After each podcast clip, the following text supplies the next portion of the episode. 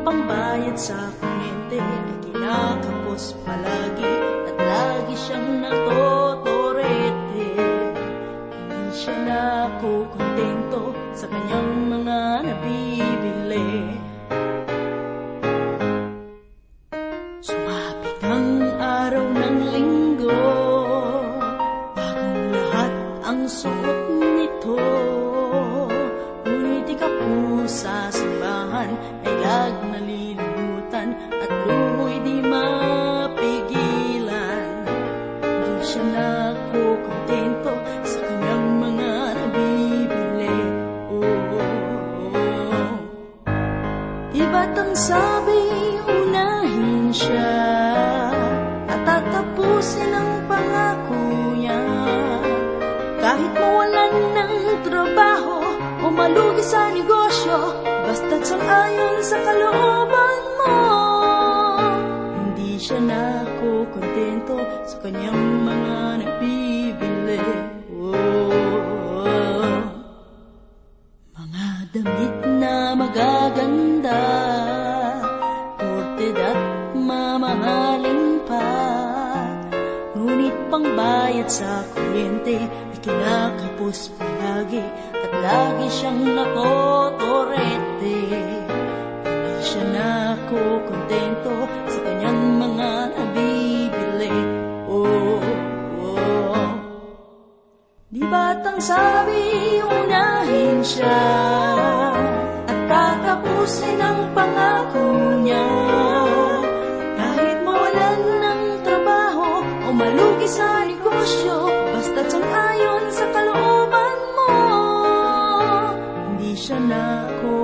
nakukontento sa kanyang mga nabibili.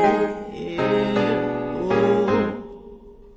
Di ba't ang sabi unahin siya at tatapusin ang pangako niya? Kahit mawalan ng trabaho o malugi sa negosyo, basta't sa iyong kalooban mo, hindi siya. Hindi siya nakukontento sa kanyang mga nabibili.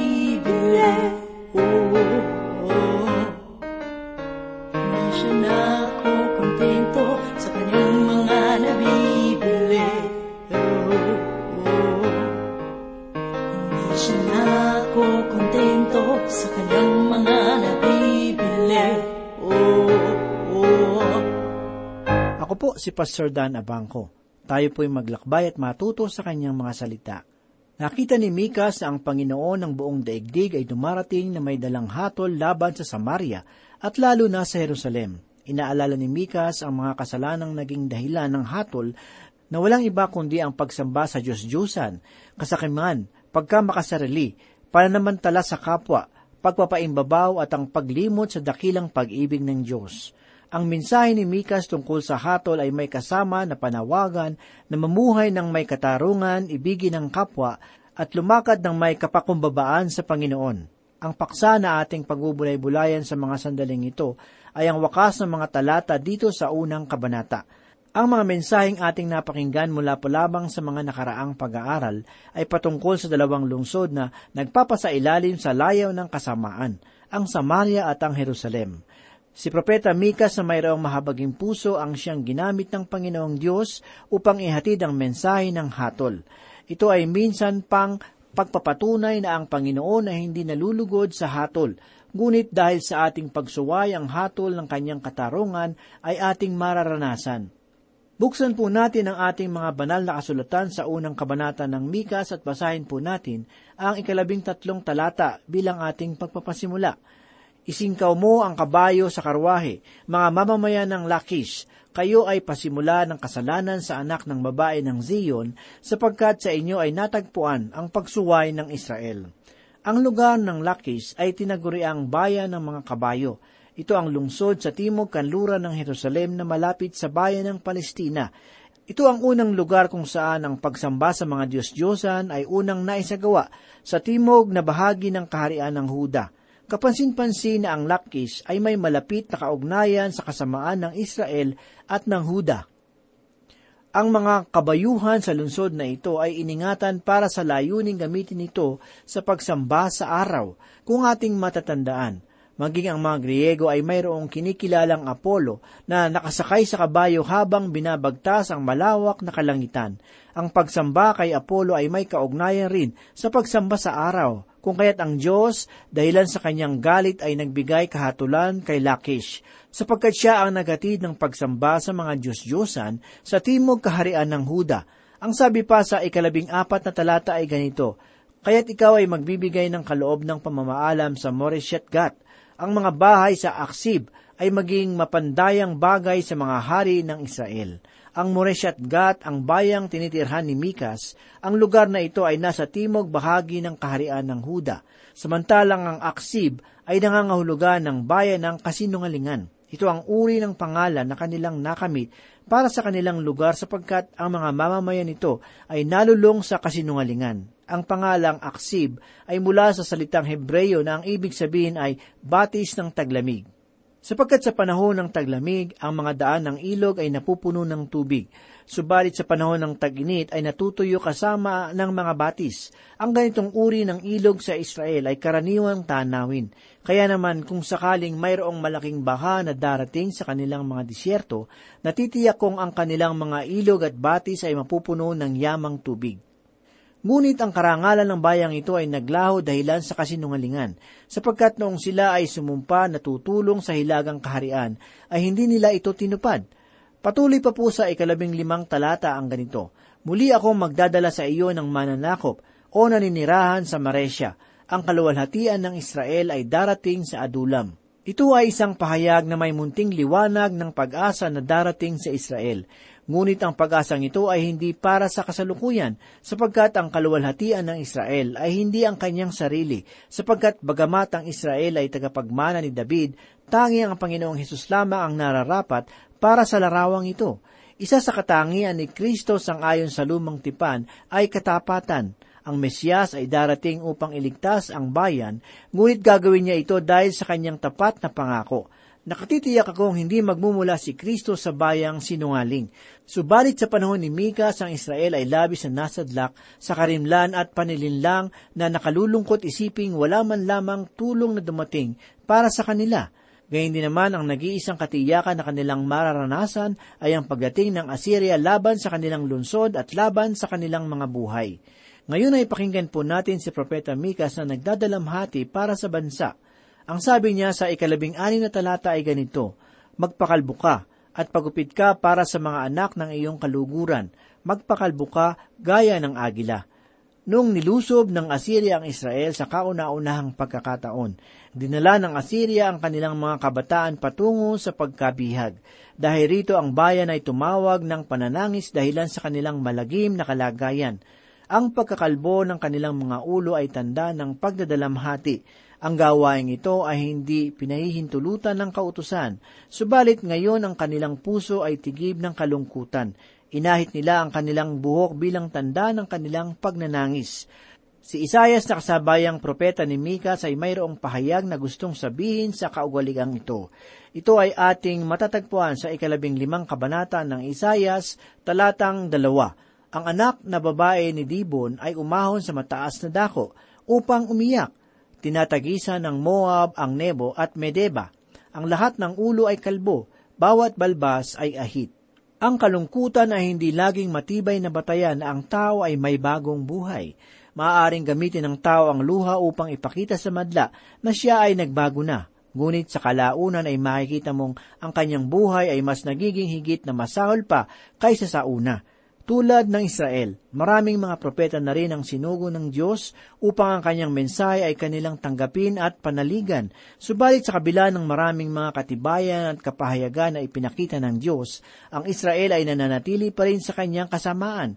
Higit pa rito, ginagamit niya ang mga relihiyosong pamamaraan na ayon sa mga seremonya ng kautusan upang ipakita ang kanyang panunumbalik sa Panginoon. Ngunit ang lahat ng ito ay pawang kapaibabawan. Kaibigan, ang mabuting balita na babago ng ating buhay ay walang iba kundi ang katotohanan ni Kristo ng kanyang kamatayan at muling pagkabuhay, sapagkat sinasabi ni Apostol Pablo sa ikalimang kabanata ng Roma talata 8 ang ganito, Subalit pinatutunayan ng Diyos ang kanyang pag-ibig sa atin, na noong tayo'y mga makasalanan pa, si Kristo ay namatay para sa atin ang pag-ibig ng Diyos sa pamamagitan ng ating Panginoong Hesus ang babago ng ating buhay. Subalit bago natin makamit ang pagbabago, kinakailangan muna nating makalaya sa kasalanan. Sa madaling salita, mahalagang kamtan natin ang kaligtasan. Ang kaligtasan na ito ay kaloob ng Diyos. Hindi ito nabibili o dili kaya ay napagsisikapan. Ito ay kaloob na walang bayad at ating matatanggap sa pamamagitan ng pananampalataya. Ang pananampalataya na ito ay nakatuon kay Kristo, sa kanyang kamatayan at maging sa kanyang muling pagkabuhay. Sinabi ni Apostol Pablo sa unang kabanata ng Epeso talatang pito ang ganito, Sa kanya'y mayroon tayong katubusan sa pamamagitan ng kanyang dugo na kapatawaran ng ating mga kasalanan ayon sa mga kayamanan ng kanyang biyaya. Mababasa rin natin sa ikaapat na kabanata ng Roma talatang dalawampu at apat at dalawampu at lima ang ganito, kundi dahil din naman sa atin na ibibilang sa atin sa mga sumampalataya sa Kanya na muling bumuhay kay Jesus na ating Panginoon mula sa mga patay, na ibinibigay sa kamatayan dahil sa ating mga pagsuway at muling binuhay upang tayo'y ariing ganap. Pananampalataya lamang kung gayon kay Kristo Jesus ang siyang magliligtas sa atin mula sa kamatayan. Ginawa na ng anak ng Diyos ang napakahirap na bagay na hindi maaabot ng tao dahil kay Kristo tayo ngayon ay mayroong daan na maghahatid sa atin sa Diyos at iyon ay walang iba kundi ang kanyang dugo at ang kanyang pagkabuhay na maguli. Hangad kong ang ating pananampalataya ay hindi mananahan sa relihiyon, mabubuting gawa at sa karunungan ng daigdig. Ito nawa ang manahan at makatagpo ng katuparan sa kamatayan at muling pagkabuhay ni Heso Kristo na siyang ating tagapagligtas. Ang mga mensaheng iyong napakinggan na mula sa banal na kasulatan ay karunungan na maghahatid sa iyo sa buhay. Ang aral ng Diyos ang siyang nagbibigay liwanag sa ating mga nadidilimang kaisipan dahilan sa kasalanan. Kaibigan, hindi isang kamangmangan ang pagtanggap sa mabuting balita tungkol kay Kristo. Sa halip, ito ay kapangyarihan ng Diyos upang ikaw ay maligtas. Pakinggan mo ang pahayag na sinasabi sa ikasampung kabanata ng Roma, talatang sampu hanggang labing pito sapagkat ang lahat ng tumatawag sa pangalan ng Panginoon ay maliligtas. Ngunit paano nga silang tatawag sa Kanya na hindi nila sinasampalatayanan? At papaano sila sasampalataya sa Kanya na hindi sila napakinggan? At paano sila makikinig kung walang mga ngaral? At paano nga sila mga ngaral kung hindi sila sinugo? Gaya ng nasusulat, anong ganda ng mga paa ng mga nagdadala ng mabuting balita ng mabubuting bagay Subalit hindi lahat ay sumunod sa Ebanghelyo, sapagkat sinasabi ni Isayas, Panginoon, sino ang naniniwala sa aming balita? Kaya ang pananampalataya ay nanggagaling sa pakikinig, at ang pakikinig ay sa pamamagitan ng salita ni Kristo. Kaibigan, sa tuwing ang mabuting balita ay ipinapahayag, ang Panginoon ay nananawagan rin sa iyo Tinatawag kanya na magsisi sa iyong mga kasalanan at manampalataya sa ginawa ng Panginoong Hesus bilang iyong tagapagligtas. Ang sabi ni Apostol Pablo, ang pananampalataya ay nagmumula sa pakikinig ng salita ni Kristo. Ibig sabihin, magagawa mo lamang manampalataya sa Panginoong Hesus kung ang mabuting balita ay tatanggapin mo ng buong puso. Ito ang mainam dahilan kung bakit hindi ikinahihiya ni Apostol Pablo ang Ebanghelyo. Naniniwala siyang ito ang kapangyarihan ng Diyos sa bawat taong mananampalataya, anuman ang kanilang kalagayan sa buhay. Kaibigan ng Panginoon ay walang itinatanggi. Tinatawag kanya anuman ang iyong kalagayan sa buhay, anuman ang iyong nararamdaman, at iniisip at anuman ang iyong mga suliranin. Hindi ninanais ng Diyos na banal kang lumapit sa Kanya na ayon lamang sa iyong pagsisikap, sapagkat bawat isa sa atin ay nagkasala. Ang ating mabuting gawa ay pinagmamalaki sa harapan ng mga tao, ay pawang maruming basahan lamang sa paningin ng Kanyang kabanalan. Wala tayong matuwid na kalagayan sa harapan ng Panginoon. Tanging Diyos lamang ang makapagkakaloob sa atin ito sa pamamagitan ng Kanyang anak na si Yesu Kristo. Kaya naman maging sa labi ng ating Panginoon ay kanyang sinabi na gay na lamang ang pag-ibig ng Diyos sa sanlibutan, na sinugo niya ang kanyang bugtong na anak upang ang sinumang manampalataya ay hindi mapahamak, kundi magkaroon ng buhay na walang hanggan. Ang mabuting balita ni Heso Kristo tungkol sa kanyang kamatayan, pagkalibing at muling pagkabuhay ang siyang mensahe na dapat mong panaligan. Ingatan mo ang iyong puso at isip laban sa mga katuroang nagsasabing ang kaligtasan na iyong mababayaran sa pamamagitan ng mabubuting gawa at relihiyon. Ingatan mo ang iyong puso at isip laban sa mga katuroang nagsasabing ang kaligtasan na iyong mababayaran sa pamamagitan ng mabubuting gawa at relihiyon. Dalangin kong ipanatag mo ang iyong sarili sa persona at gawa ng Panginoong Yesus para sa iyo doon sa bundok ng Kalbaryo. Doon ay nahayag ang dakilang kapahayagan ng pag-ibig ng Diyos. Biyaya para sa lahat ng mga makasalanan na maghahatid sa kanila sa buhay na walang hanggan sa pamamagitan ni Kristo na kanilang tagapagligtas. Bawat tao sa daigdig ay nalalagay sa katotohanan bagamat hindi naunawaan ng marami, ay nananatiling sapat na batayan upang tayo ay lumapit sa Diyos. Ang pintuan ng langit ay laging bukas para sa iyo, ngunit ang pagiging bukas nito ay hindi panghabang panahon. Darating ang sandali na ito ay magsasara at ang pagbabalik loob ay magiging huli na. Ang buhay ay kaloob ng Panginoon. Ito ay hindi natin pagmamayari at ang Diyos ay nagtakda ng panahon kung saan ang bawat isa sa atin ay magsusulit sa kanyang banal na harapan. Ito ang dahilan kung bakit si Pablo sa gitna ng mga matatalinong pilosopo sa Atinas ay nagsabi sa ikalabing pitong kabanata ng gawa talatang dalawampu at apat hanggang tatlumpu at isa ang ganito. Ang Diyos na gumawa ng sanlibutan at ang lahat ng mga bagay na naririto, siya na Panginoon ng langit at ng lupa, ay hindi tumitira sa mga templong ginawa ng tao, ni hindi rin naman siya pinaglilingkuran ng mga kamay ng tao na para bang mayroon siyang kailangan. Yamang siya ang nagbibigay sa lahat ng tao ng buhay at hininga, at ang lahat ng bagay na ito. Nilikha niya mula sa isa ang bawat bansa ng mga tao upang manirahan sa ibabaw ng buong lupa. Itinakda niya ang mga panahon at mga hangganan ng kanilang titirhan upang kanilang hanapin ng Diyos, pakasakaling siya ay mahagilap nila at siya ay matatagpuan, bagamat hindi siya malayo sa bawat isa sa atin, sapagkat sa Kanya tayo ay nabubuhay at kumikilos, at nasa Kanya ang ating pagkatao, tulad ng sinasabi ng ilan sa inyong mga makata, sapagkat tayo rin ay Kanyang supling. Sa ngayon kay Pablo, ang Diyos ay hindi isang gawang sining ng tao, ni dibuho ng kanyang mga kamay at kaisipan. Ang sabi niya, ang Diyos ang ating dakilang manilikha, ang dahilan kung bakit tayo nabubuhay. Patuloy pa niya, yamang tayo supling ng Diyos, hindi marapat na ating isipin na ang pagka-Diyos ay katulad ng ginto o ng pilak o ng bato na inanyuan ng husay at kaisipan ng tao ang mga panahon ng kahangalan ay pinalampas na nga ng Diyos, ngunit ngayoy ipinag-uutos niya sa lahat ng tao, sa lahat ng dako na magsisi, sapagkat itinakda niya ang isang araw kung kailan niya hahatulan ng sanglibutan ayon sa katwiran sa pamamagitan ng lalaking kanyang itinalaga. At tungkol dito ay binigay niya ng katiyakan ng lahat ng tao ng kanyang muling buhayin siya mula sa mga patay. Kaibigan, saan at paano mo ginugugol ang iyong buhay? Ito ba ay mayroong relasyon sa Panginoon? Saan ito nakaugnay? Kaibigan, huwag nawang lumipas ang iyong buhay sa walang kapararakang pamumuhay. Naway ipagkatiwala mo ito sa Diyos na siyang tunay na kahulugan at kagalakan nito. Napakahalaga mo sa Diyos. Hindi kayamanan o anumang kapangyarihan sa langit at sa lupa ang nagbigay kabuluhan sa iyo, kundi ang dugo ng kaisa-isang anak ng Diyos na nagmamahal sa iyo ng tunay. Ang Diyos ay pag-ibig, at ang kanyang pag-ibig ay nahayag sa pamamagitan ng krus ng kanyang anak.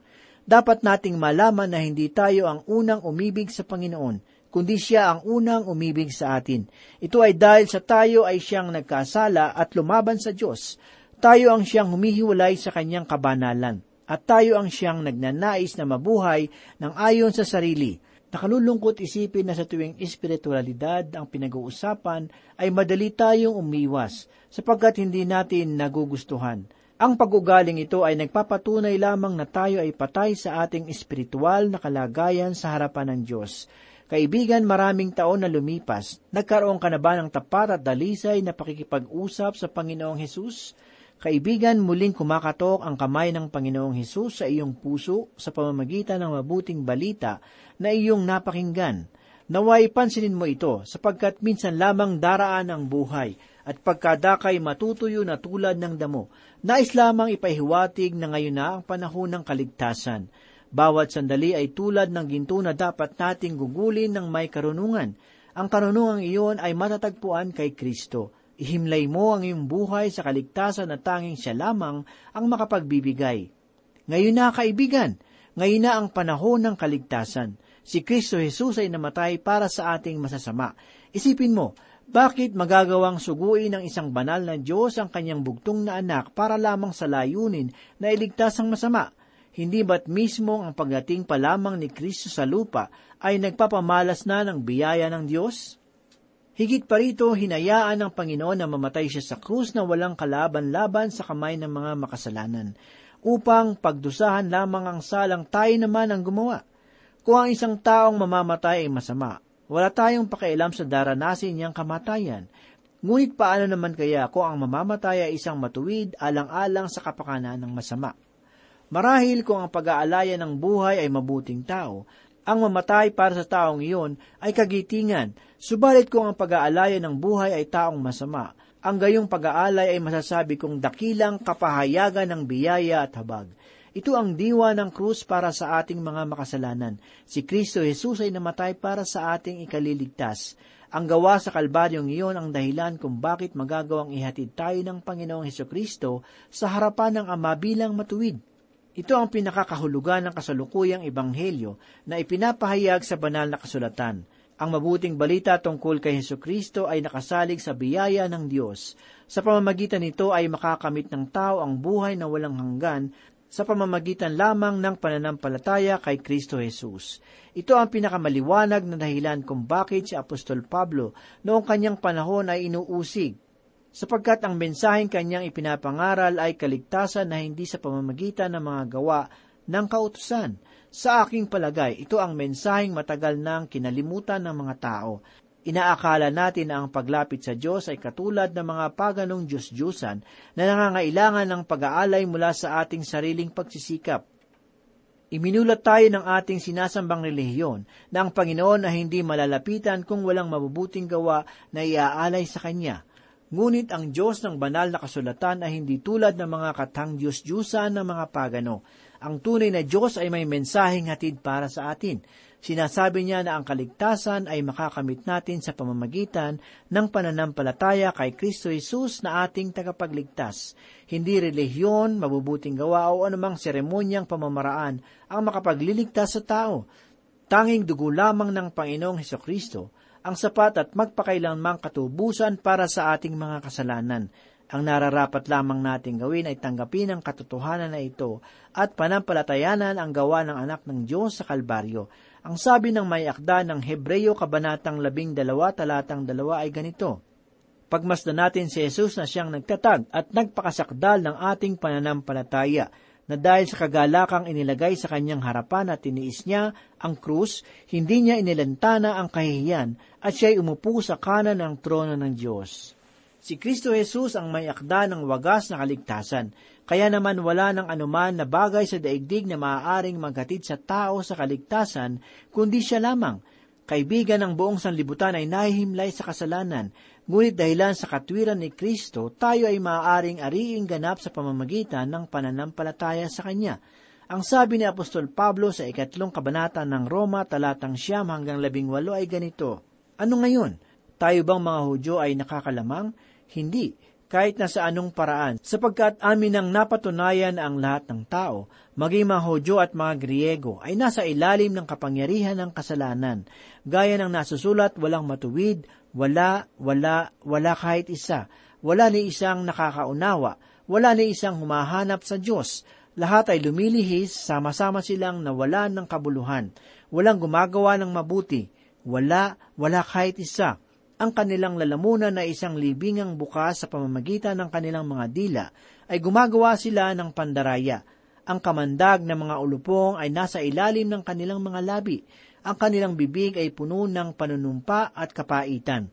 Ang kanilang mga paa ay matutulin sa pagpapadanak ng dugo. Pagwasak at kalungkutan ang nasa kanilang mga landas at ang daan ng kapayapaan ay hindi nila nakikilala. Walang takot sa Diyos ang kanilang mga mata. Kaibigan, hangad kong naging maliwanag sa iyo ang mensaheng nais ipabatid sa iyo ng Panginoon. Ako sa isang sarili ay walang magagawa upang ikaw ay iligtas. Hindi ko rin nababasa ang laman ng iyong pag-iisip. Kung kaya't umaasa akong pag-iisipan mo ang mga pahayag na iyong narinig. Wala namang mawawala sa iyo kung saglit mong kukumustahin ang kalagayan ng iyong puso. Muli kong uulitin, hindi hadlang ang malaking kasalanan upang ikaw ay hindi makalapit sa Diyos, sapagkat ang krus ay dakilang biyaya na higit sa lahat ng pagkakasala ng tao. Hindi rin mahalaga sa Panginoon kung ano ang iyong kalagayan sa buhay. Ang nais ko lamang kaibigan ay pag-ukulan mo ng kahit kunting pag-iisip ang mga mensaheng iyong narinig – sapagkat ang oras ay lumalakad. Ang biyaya ng Diyos sa kapanahunang ito ay magtatapos. Kaya naman habang ang pinto ng kalangitan ay nananatiling bukas para sa lahat ng makasalanan, inaasahan kong pag-uukulan mo ng pansin ang mahalagang bahagi ng iyong buhay. Walang iba kundi ang iyong kaluluwa. Manalangin po tayo.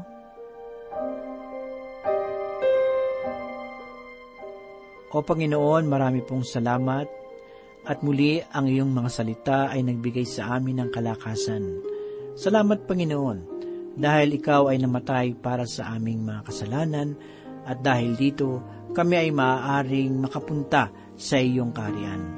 Tulungan mo po kami Panginoon na mamuhay ng naaayon sa iyong mga katwiran at patibayin mo po ang aming pananampalataya at gawin po kaming buhay na patotoo sa aming kapwa. Ito po ang aming mga samot na langin sa pangalan ni Jesus. Amen.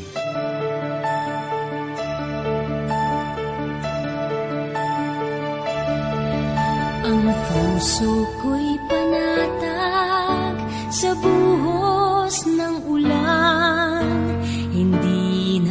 napapagabag dahil ika'y nandiyan sa init ng pag-ibig mo ako'y mananahan. Hanggang matapos